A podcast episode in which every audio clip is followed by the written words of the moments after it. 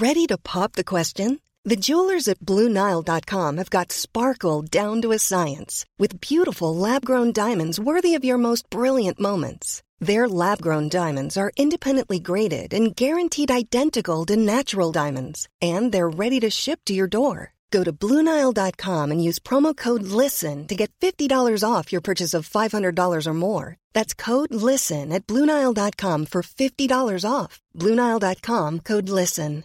Hey, I'm Ryan Reynolds. At Mint Mobile, we like to do the opposite of what Big Wireless does. They charge you a lot, we charge you a little. So naturally, when they announced they'd be raising their prices due to inflation, we decided to deflate our prices due to not hating you. That's right. We're cutting the price of Mint Unlimited from $30 a month to just $15 a month. Give it a try at mintmobile.com slash switch.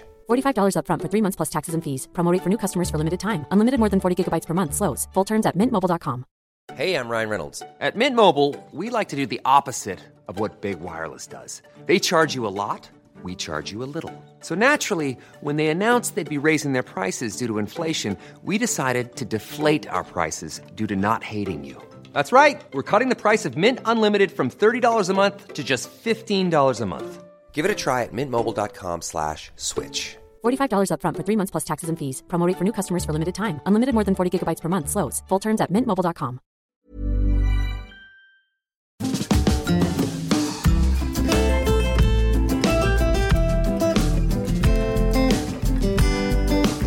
Hi, I'm Zibby Owens, and you're listening to the Webby nominated podcast, Moms Don't Have Time to Read Books. Book of the Month Club is this week's sponsor. They're offering listeners uh, their first book for only $5 with code ZIBBY, Z I B B Y. Again, that's code ZIBBY for your first book for $5 to Book of the Month Club, which, by the way, is amazing. I subscribe every month. I get to pick from five of their favorite books. Um, most of the time, one of them is, is by an author I've had on my podcast.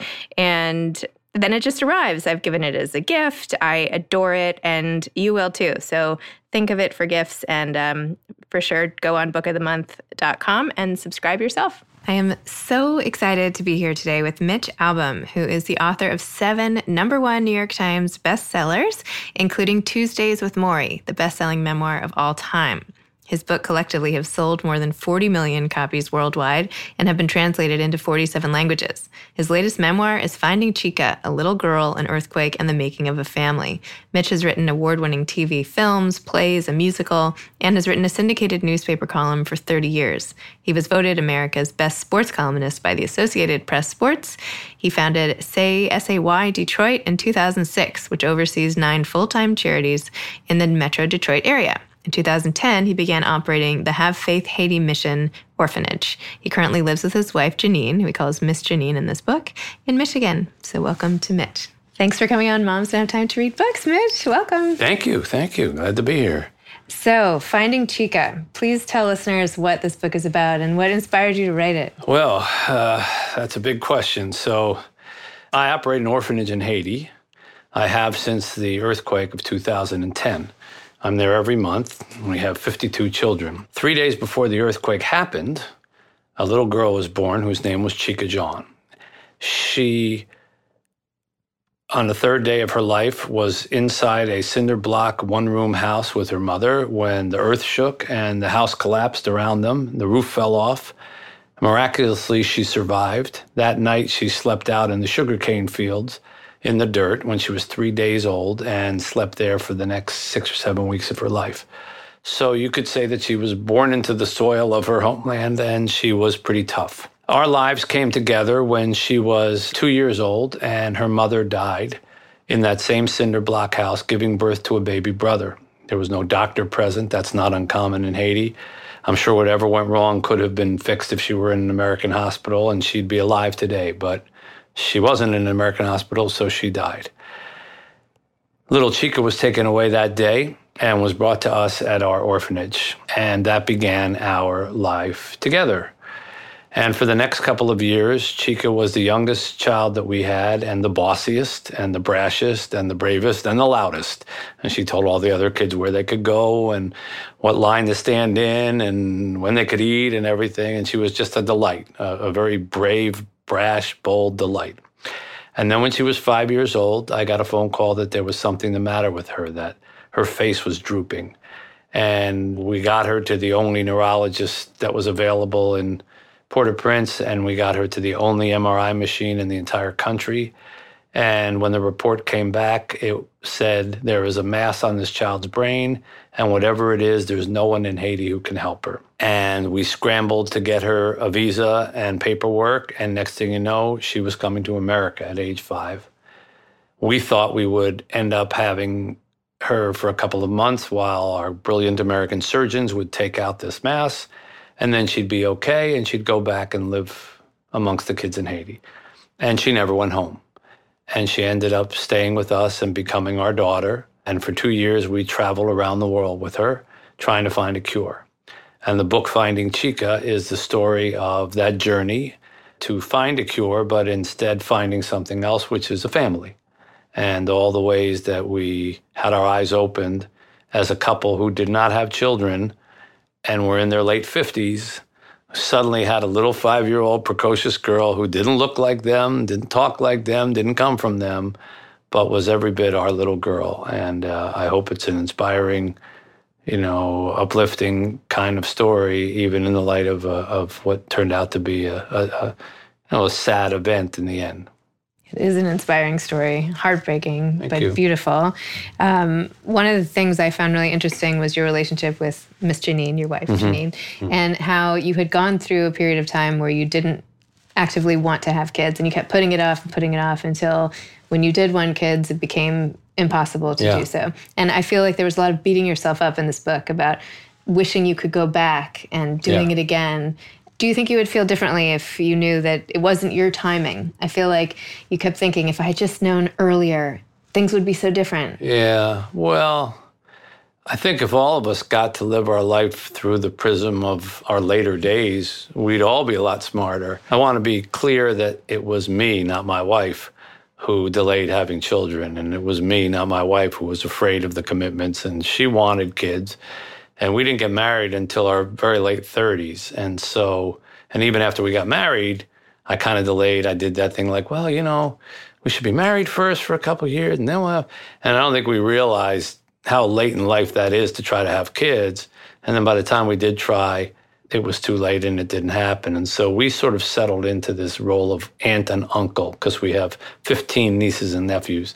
And so we became that aunt and uncle who took the kids for weekends and took the kids on some vacations and helped celebrate their birthdays. And on Christmas Eve would go over and bring all the presents. But then on Christmas morning, there was nobody in the house, you know, and that was us for all those years. And I think my wife, you know, bravely and very admirably kind of dealt with it and said, all right, well, that's just not to be. But the fact is, I was more at fault for that than she was for many years until we took over the orphanage and until Chika came to live with us. That was this big empty spot in, in our lives. And then it was filled in a most remarkable way. Not a usual way, but a remarkable way. So Chika came to you in the beginning of this book. She's one of the characters, really, not just in the past, but as you're writing it. And a lot of the book is describing your act of writing this book, how it's difficult for you to write, it's very personal, and yet Chika kept coming into the room literally while you were writing. Can you Yeah. tell me more about that experience? Well, I knew that, first of all, when you write a book like this, you don't want people to be scared of it. Like, oh, I can't read a book about a child who dies. It's too sad. It's too sad. Because then, then they would be dismissing and missing a great story. But I understand the feeling. And so, right from the very first page, you know that she died already. It's not one of those books that as you go along, she's getting sicker. And so it's not like that at all. But then I also, you know, she died because I say that she died, but yet she's back. And Chika would always come back, it would always come downstairs with me in the morning because I get up early and she got up early. And I wanted to let my wife sleep because the day was hard enough. and so Chika would come down with me and we'd sit in my office and I'd give her a magic marker or a pad or a doll or whatever. And I would try to write my books. And she would sit at my feet and I'd say, Now, Chika, you know, you have to be quiet. And of course, at two minutes, she'd say, You know, can I have another marker? Can I have a pad? What are you doing? What are you writing about? So and her dialogue and her conversation was so much a part of who she was. She was so funny and she butchered the English language in such a way that was so endearing that I thought, I've got to make this a conversation.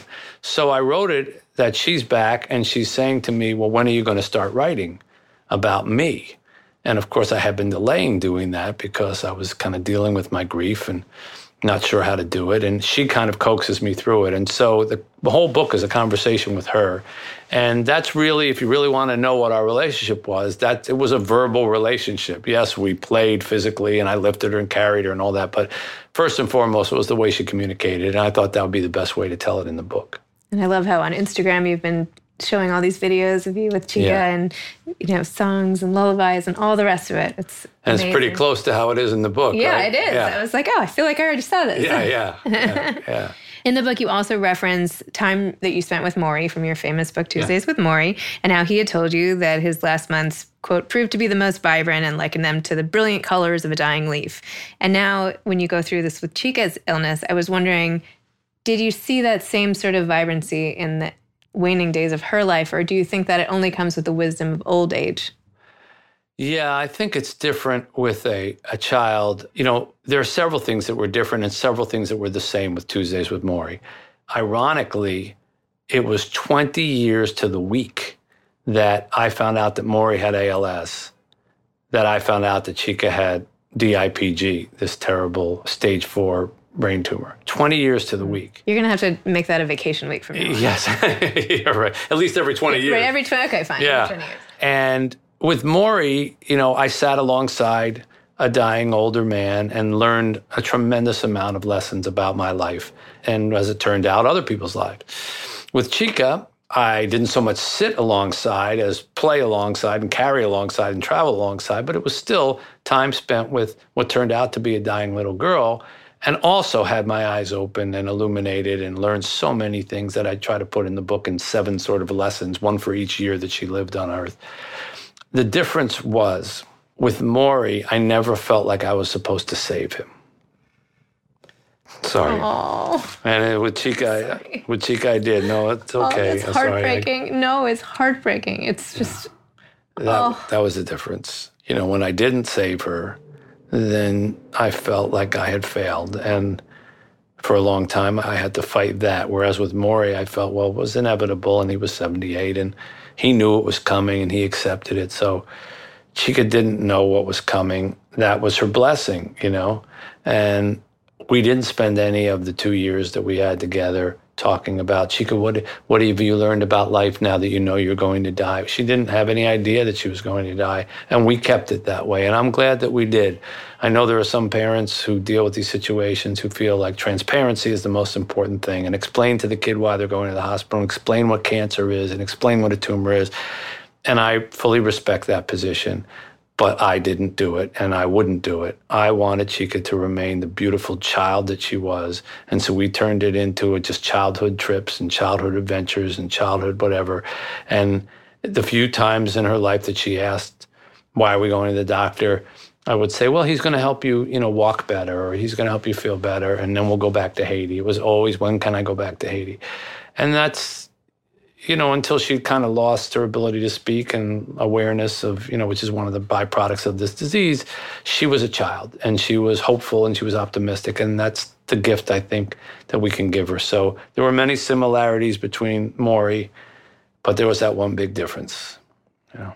And you know, I know this goes without saying, it's impossible for parents to save their kids in these mm. situations. I mean, that's one of the things about giving birth or adopting or falling in love with a child is as soon as you create the life or bring the life into your own, you know it, it has a natural end. It's just a matter of when are you there to see it or not. It's like the most. Yeah. But I didn't want to be there to see it. I know. And I didn't, you know, I wanted to go first. I know. And it's still the hardest part of it is like anniversaries of days that, or her birthday where you say, okay, Chika would have been, you know, 10 years old. Next year, January should be 10, you know, double digits. And it's always would have been, would have been, would have been going to school, would have been getting married, would have been going to college. Would those are hard. But that's not the upthrust of the book. That's my kind of burden to bear. And you asked me, so I answer because I'm happy to answer anything you ask me. But the book really celebrates, and in fact, towards the end, I, I say this very clearly. There are a lot of ways that families can come together the traditional way, the adoptive way, the blended families, in your 50s and a kid who comes up from Haiti and joins you from an orphanage. But no matter how families come together and no matter how they ultimately come apart, this is true. You can't lose a child. And we did not lose a child. We were given a child. And it's on that optimistic note that I wrote the book. And I don't want anybody to think that I want sympathy or for anybody to feel sorry for us. We were given a child, and it was the best gift ever. And whether your child lives to outlive you or only lives a couple of years, you know, there are kids with DIPG who get it at four and are dead at four and a half. She got it at five and lived till seven. That's a miracle in the DIPG community. So it was a gift. It still is. Oh, I'm so sorry. Oh, don't be sorry. I don't, you don't want, I mean, I don't feel sorry for you. I yeah. just feel your pain. Yeah. And, um, well, anyway. I just miss her, that's all. Oh. You know, when I talk about her. But I like talking about her.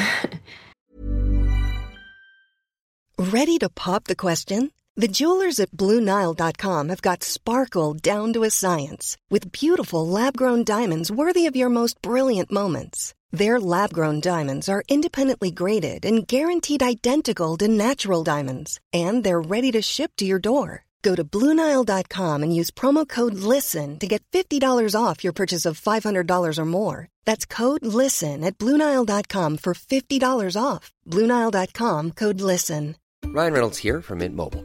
With the price of just about everything going up during inflation, we thought we'd bring our prices down. So to help us, we brought in a reverse auctioneer, which is apparently a thing. Mint Mobile unlimited premium wireless. Ready to get 30, 30, bit to get 30, bit to get 20, 20, 20, bit to get 20, 20, bit to get 15, 15, 15, 15 just 15 bucks a month. So, Give it a try at mintmobile.com/switch. slash $45 up front for 3 months plus taxes and fees. Promo for new customers for limited time. Unlimited more than 40 gigabytes per month slows. Full terms at mintmobile.com.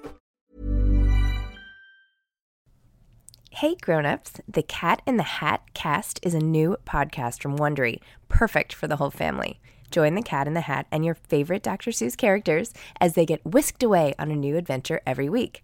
Fish dreams of creating his very own polite and quiet podcast. That is until he gets a surprise visit to his Fishbowl podcast studio from the Cat in the Hat himself, and it becomes very clear that the cat has other plans for the podcast, and those plans are the opposite of quiet. The cat may be disruptive, but it turns out he's also a great help to get fish out of all kinds of predicaments. Bursting with music, silliness, and rhymes, the Cat in the Hat cast encourages us all to find fun that is funny in every episode. So sing along to new favorite songs, try your luck at Titanic tongue twisters, have some fun with wondrous wordplay, and most importantly, bring your family along for all of the adventures in the Cat in the Hat cast. Follow the Cat in the Hat cast on the Wondery app or wherever you get your podcasts. You can listen to the Cat in the Hat cast ad-free right now by joining Wondery Plus in the Wondery app or Wondery Kids Plus in Apple Podcasts. Do you feel that writing about her helped? Did that help you process it? I know you came down with all sorts of physiological symptoms as you were trying to write about it. Yeah, that was weird. You know, I thought it would be very cathartic, and I found it to be kind of cathartic when I began it and all these conversations, and because I could write what she would say, you know, and or how she would sing, you know, do a dear, a email dear, and I'd say no, she female. What? Female, not email. No, it's my mouth. I can say what I want. You know that. That's how she would her logic, and I put those in. Or what she told me once she started singing supercalifragilistic. I could still see her because I have the video. She started singing supercalifragilisticexpialidocious, and she was she had a she had a pencil on the, the desk, and then she banged her pencil. She said, "Now you sing it." I said, "You want me to sing it? You sing it." I said, uh "How does it go?" And she looked at me with the most exasperated face, like, you don't watch Mary Poppins before? Are you crazy? you know, like, like, like, because you couldn't imagine a world in which everybody didn't know all the words to Mary Poppins. So recreating those conversations and and uh, you know that was joyous in its own way. But you're right, I did get sick quite sick. And I thought, quite frankly, that I was having a stroke or multiple. Uh, I would get dizzy and my, my right side would go numb and couldn't feel my feet and my cheek. And at one point, they raced me to the hospital and took all these tests, and ultimately was determined that it was grief combined with a lot of dehydration and too much coffee and you know, over caffeinization. And so they said, you need to sort of cut this out for a while. And they said, it's not going to go away right away. It's going to stay with you for, you know, probably another three to six months, even if you stop coffee and even if you hydrate and even if you sleep. How much coffee are we talking? How many? Oh, I had like 10 cups a day. 10 cups. Yeah, okay, yeah. fine. Now I don't feel bad about Now I don't have any. None. None? I'm totally, I'm totally off caffeine, totally off all of it. I don't even have decaf coffee or decaf tea, just nothing. And so she helped me in that way. But it did stick around for a while till I finished the book. And my wife was so much smarter than I was because she said, This isn't, you know, I had EEGs, EKGs, uh, uh, MRIs of my brain. I had a carotid artery test, you name everything. And she said, They're not going to find anything. You're going to be okay. And I said, Well, then what, what is this? She said, It's grief. And I said, No, no, no. I, I put all that beside behind me already. You know, it's been a year, year and a half. She said, Mitch, you loved her, you know, and that was about it. And she was right. Of course, she's right about most things. And, you know, in a certain way, I don't mind paying a physical price for having to write this story because, you know, that's the price of loving a child, and I'm okay with it. How does Miss Janine feel about the book? Do you feel like it helped her? Like, did she help you read along with it, or was it too painful? Um, I feel like it would be such a pain. I mean, I don't know. Yeah, all my books, my wife makes me read to her. She doesn't sit and read them, she makes me read them out loud. She seems to enjoy that more. And in this particular case, it was tough. You know, it was a lot of tears, but, you know, there were a few things she asked me to take out, which I did.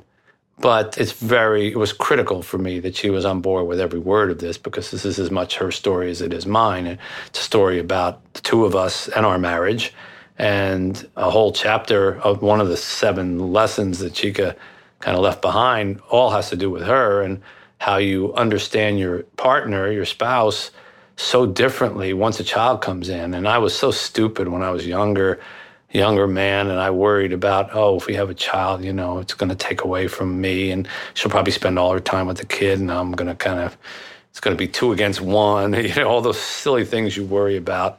And once Chika came into our life, not only was I not that, but I so appreciated, I saw this whole other side of my wife that I never got a chance to see this nurturing maternal side, singing lullabies to, to Chika and walking her into the bathroom and shutting the door on me and saying, privacy, please. That's what Chika would say. privacy, please, you know, because that's girls do that and men have to wait. And, and, you know, just Chika would take her hair and put it over her own head because my wife has long, dark hair. And she'd say, Mr. Mitch, Miss Janine and I have the same hair, you know, and I knew she was trying to like look like her and be like her. And it was so lovely, you know, and so wonderful to see my wife blossom like that. And to, I, I just felt bad. Like, why didn't we do this sooner? You know, why, why was I so stupid and selfish when we were younger? And, you know, I'm so glad that even though it was for a brief period of time, I got to see that and she got to have that. And she has it now with all her 52 kids, you know. So it's a lot.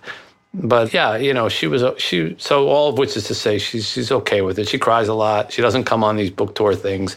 It's too hard for her. She doesn't come listen to me talk or whatever. It's too hard for her, but but she's she's good she wants like I do. She wants the world to know who Chika was and wants her to live on. And of course all the profits from this book go to the orphanage. You know, I don't take anything. And so we know that, you know, if people buy this book or it finds an audience here around the world, uh, that's only going to help the kids, you know, and uh, that'll be Chika's sort of legacy to her brothers and sisters. And they were all her brothers and sisters. I mean, we don't distinguish between blood relatives at the orphanage. There, once you're in, these are your brothers and sisters for life. And I know she'd like to help them.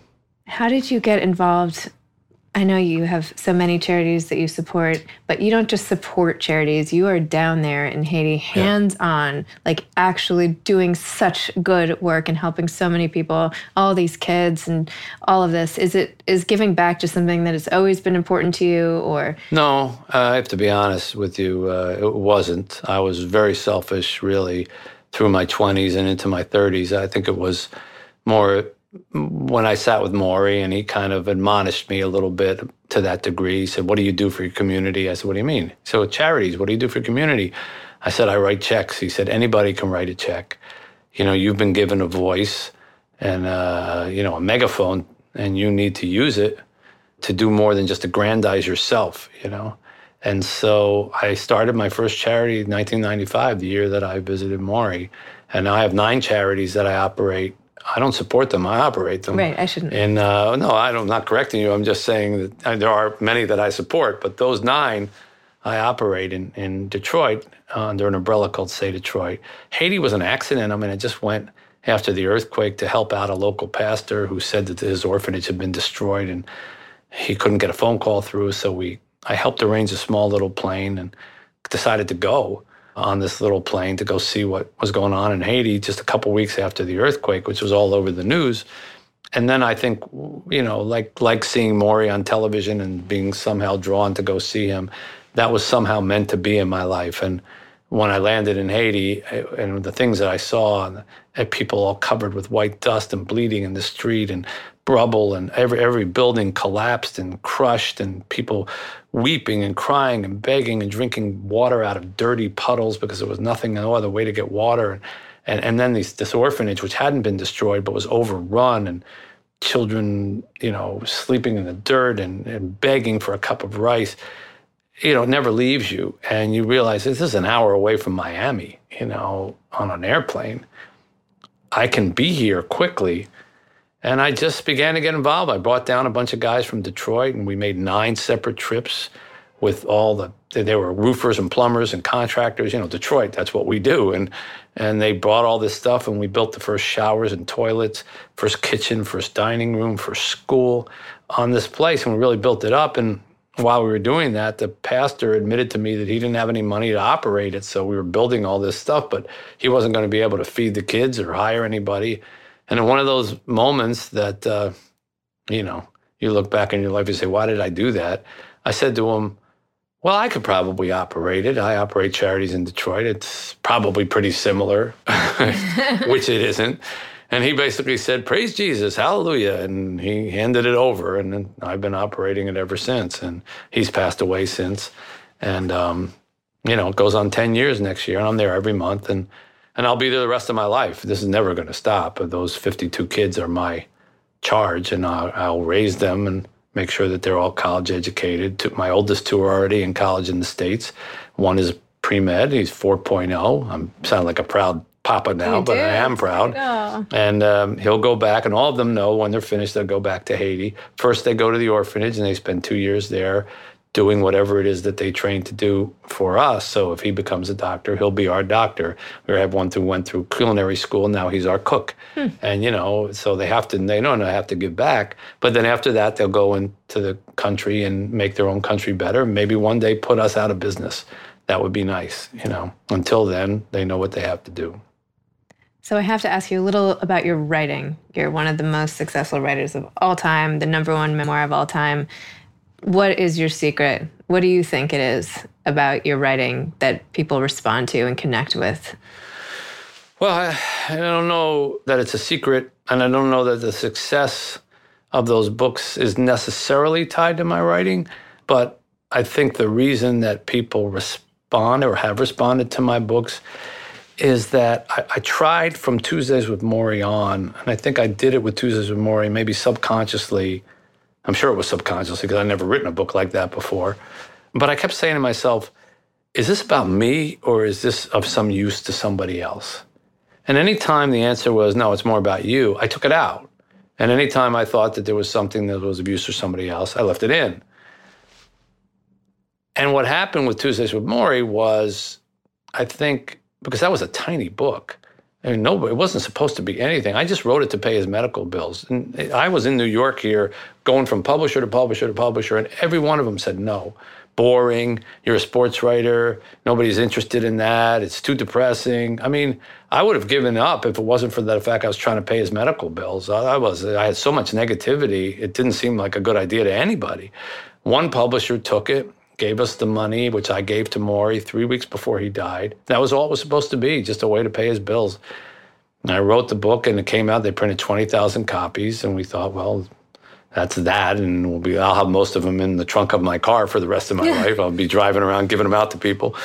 And then it just found an audience and people just handed it to one another and handed it to one another. And I think the reason they handed it to one another was what I just told you was there's something in it for them. And they would come up to me and say, Oh, let me show you a picture of my Morrie. Or they would come up to me and say, Oh, I'm just like you. You know, I was working way too hard and all that. And you were honest about how you kind of were a bit of a jerk and, you know, too self absorbed. And I kind of feel that way too. So they found themselves in that book, either through me or through Morrie or both. And I learned something from that that, you know, that's a good way to tell a story that people are going to hang on to for a while.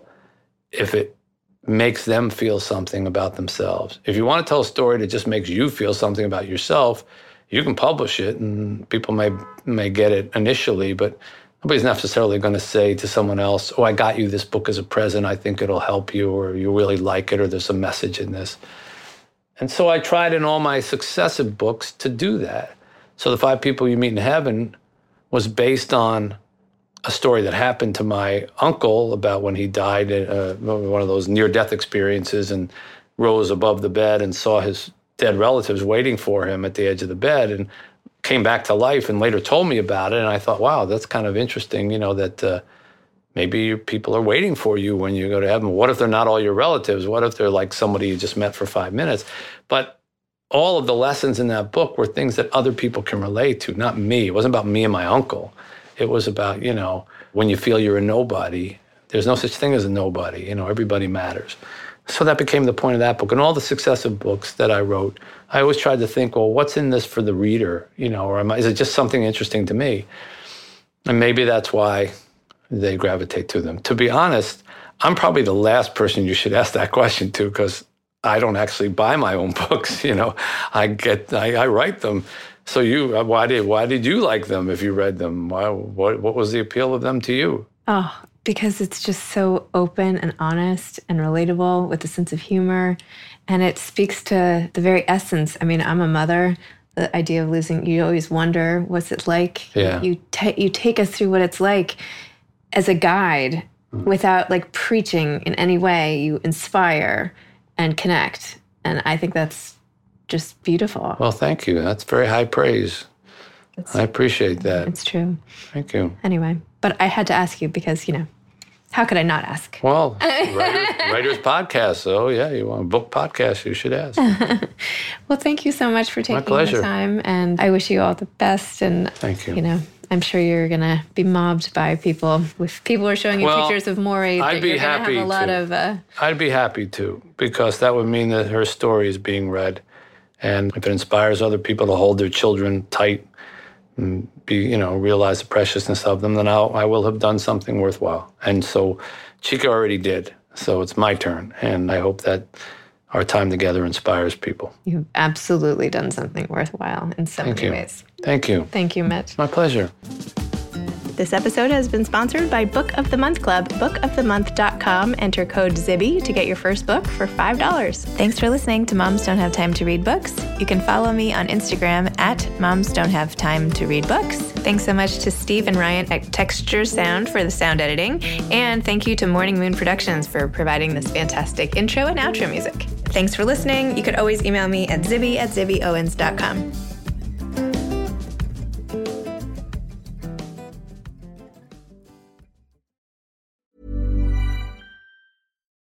As humans, we're naturally driven by the search for better. But when it comes to hiring, the best way to search for a candidate isn't to search at all. Don't search, match with Indeed. When I was looking to hire someone, it was so slow and overwhelming. I wish I had used Indeed. If you need to hire, you need Indeed. Indeed is your matching and hiring platform with over 350 million global monthly visitors, according to Indeed data, and a matching engine that helps you find quality candidates fast. Ditch the busy work. Use Indeed for scheduling, screening, and messaging so you can connect with candidates faster. And Indeed doesn't just help you hire faster. 93% of employers agree Indeed delivers the highest quality matches compared to other job sites according to a recent Indeed survey. And listeners of this show will get a $75 sponsored job credit to get your jobs more visibility at Indeed.com slash podcast. That's Indeed.com slash podcast. Terms and conditions apply.